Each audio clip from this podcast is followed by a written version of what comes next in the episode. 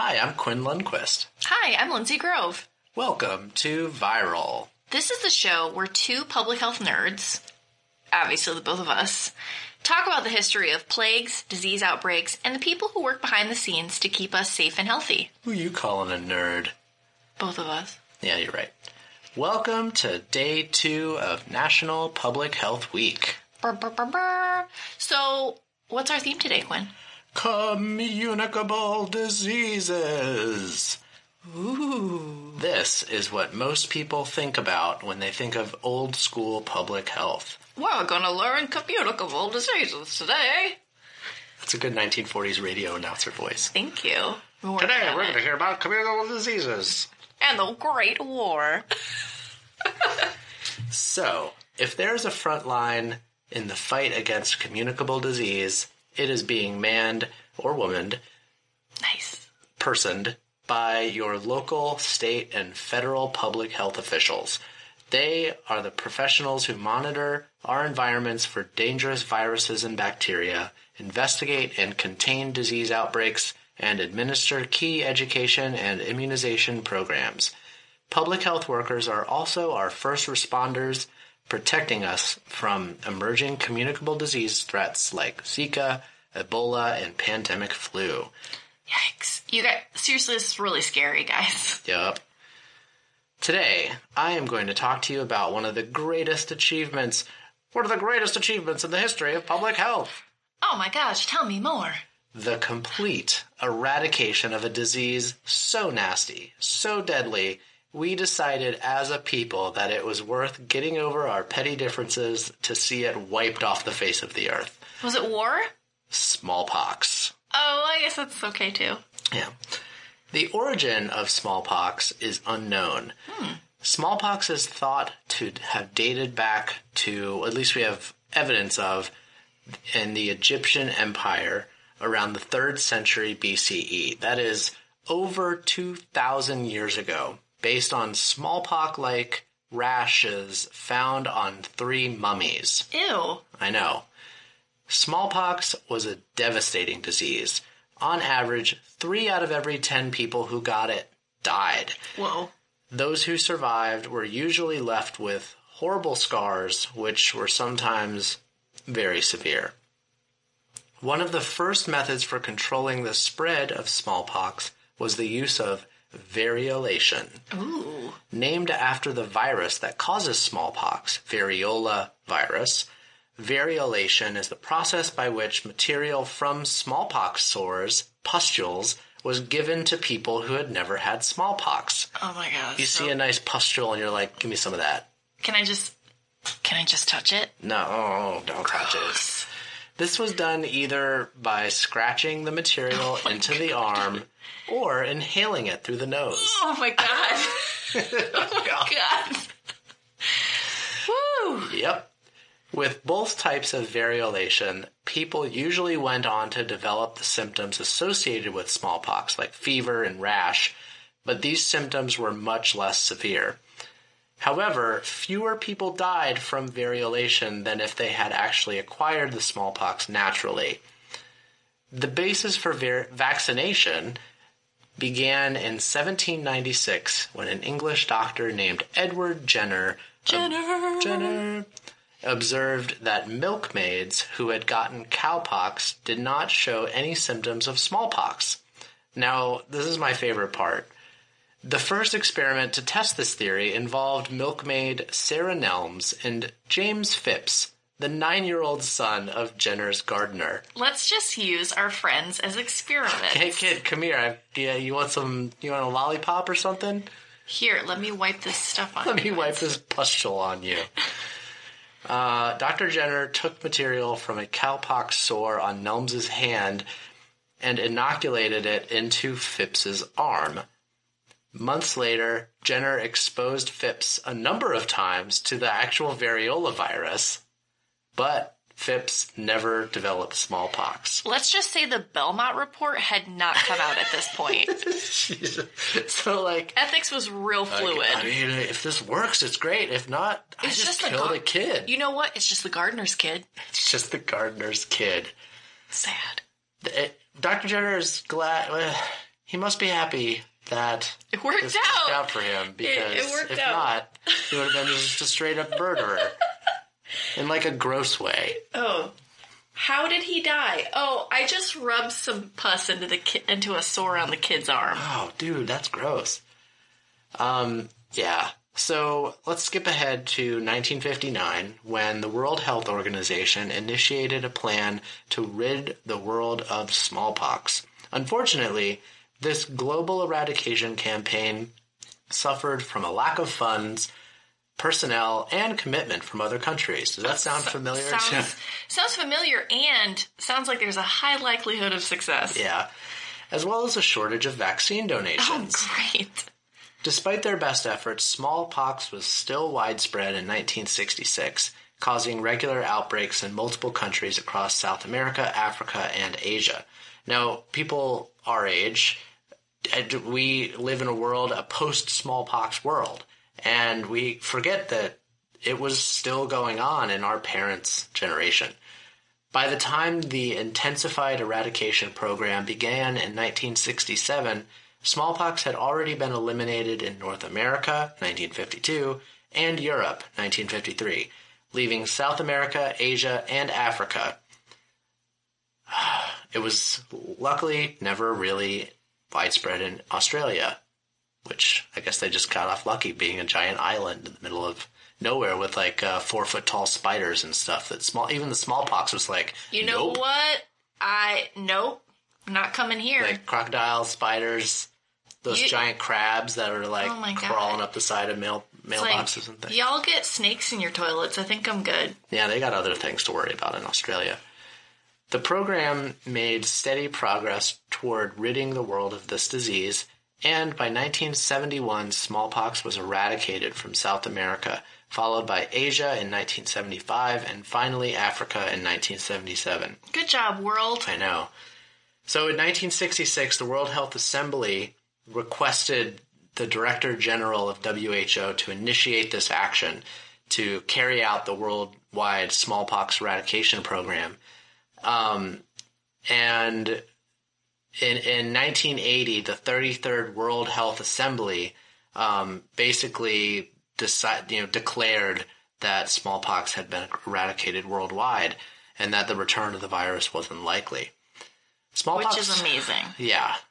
Eradication, this was accomplished with a combination of focused surveillance by quickly identifying new smallpox cases, and this helped by the fact that you could literally see it, mm-hmm. whereas some other infections like HIV can kind of sometimes lie dormant for a mm-hmm. while. You don't know if the person has contracted it. And they also use this thing called ring vaccination. Ring vaccination meant that anyone who might have been exposed to a smallpox patient was tracked down and vaccinated, using air circles, making an actual ring, as quickly as possible. Thank you for that visual. You're welcome. Effectively corralling the disease and preventing its further spread. So the last case of wild smallpox occurred in Somalia in 1977. Now, why was smallpox such a good candidate for eradication, except for it just other than it just being a gross, terrible, deadly disease?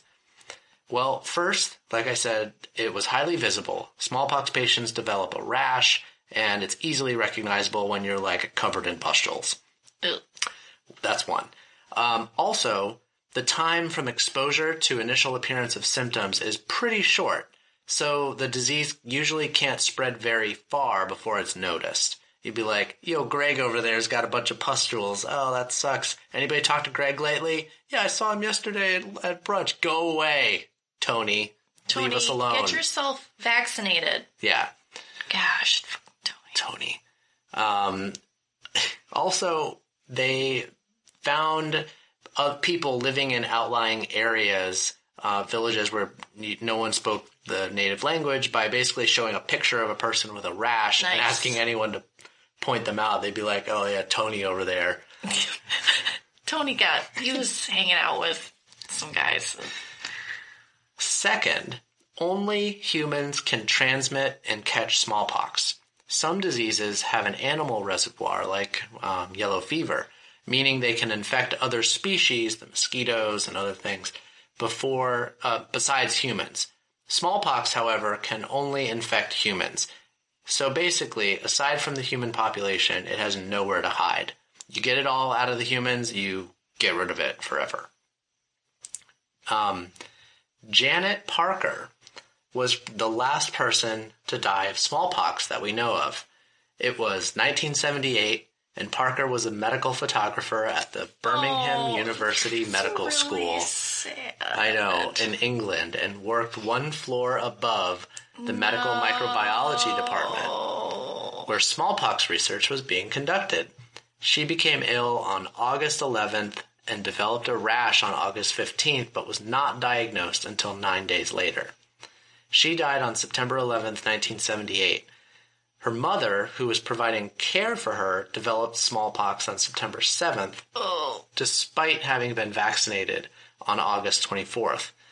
An investigation performed afterwards suggested that Janet Parker had been infected either via an airborne route through the medical school's duct system or by direct contact while visiting the microbiology corridor one floor above. Oh, man. Probably just like going up there to get her lunch or something and get smallpox. And that's why we have really good ventilation systems now when we work with viruses and bacteria. And she, like 1978, that's like the last... Yeah. Not even like the last quarter mile of the marathon to end. That's like when you're getting a bagel at the end and you're like, man, I did it. Then, nope. No, you didn't. Or like at the end of the Civil War, after the courthouse at Appomattox, the treaty was signed and the war was officially over. There were like two more battles in the South because the word hadn't spread yet. So like people literally fought and died for a war that had already been decided. Or if you got like wounded. Like imagine getting wounded in one of those battles and then dying from your wounds from a battle that should have never Yep. Man. So that sucks. But we can talk about the good things. Like following the eradication of smallpox, scientists and public health officials determined there was still a need to perform research using the virus. And there was a lot of discussion about should we destroy all of these samples?